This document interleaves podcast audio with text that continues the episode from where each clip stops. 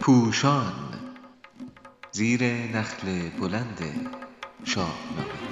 شاهنامه خوانی از زبان فردوسی خردمند. شماره 94 رستم برآورنده استقلال خواهی ایرانیان. چاپ شده در روزنامه ستاره صبح در تاریخ 21 تیر 99 نویسنده علیرضا قراباغی گوینده مینا قربانخان. تدوین صدا کیمیا کرامت. موسیقی نینوازی حجت پورزادگان.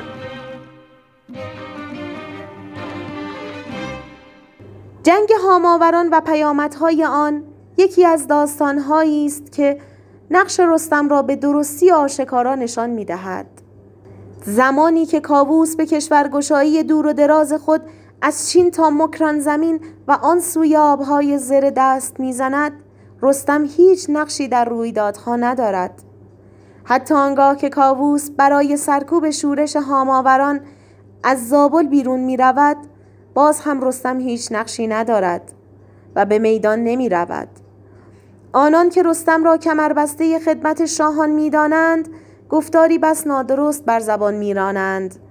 شاید مفهوم ایران در آرزوهای کاووس یک امپراتوری بزرگ باشد که بر جهان دست می اندازد. ولی خیشکاری رستم پیگیری و برآوردن این آرزوها نیست. فردوسی با گفتن مرا تخت بربر نیاید به کار. از زبان رستم نشان می دهد که او به کشورگشایی نمی اندیشد رستم جیرخوار و فرمانبر شاهان نیست. او از خورشید منشور دارد و اگر برای رهایی شهریار وارد میدان می شود از آن روست که یک پارچگی ایران را در گروی این رهایی می بیند. فردوسی خردمند رستم را همچون یک سامانه جداگانه تصویر می کند که تنها در برابر خواست استقلال خواهی ایرانیان به کار می افتد.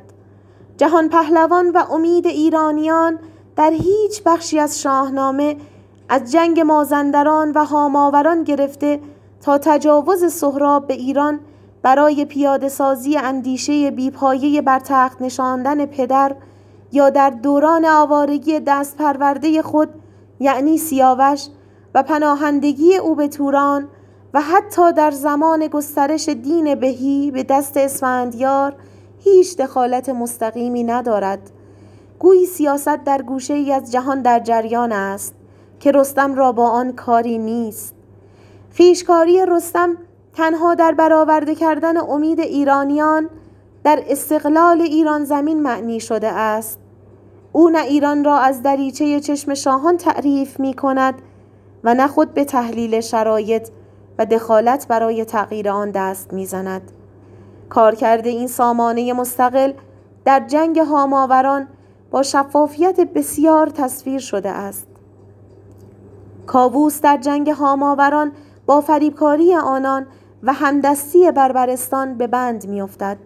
سپاهیان این امپراتور به ایران باز میگردند ولی رستم خبردار نمی شود زیرا این سپاهیان زابلی نیستند و جهان پهلوان نقشی در اقدامات نظامی برون مرزی کاووس شاه نداشته است. ولی خبر گرفتار شدن کاووس در همه جا پخش می شود آشوب در ایران سه ماه به درازا می کشد ولی باز هم هیچ سخنی از رستم در میان نیست. چو بسته شدن شاه دیهیم جوی سپاهش به ایران نهادند روی. پراگنده شد در جهان آگهی که کم شد ز پالیز سرو سهی چو بر تخت زرین ندیدند شاه به جستن گرفتند هر کس کلاه. ز ترکان و از دشت نیزه وران ز هر سو بیامد سپاهی گران. به جنگ اندرون بود لشکر سه ماه بدادند سرها ز بهر کلاه.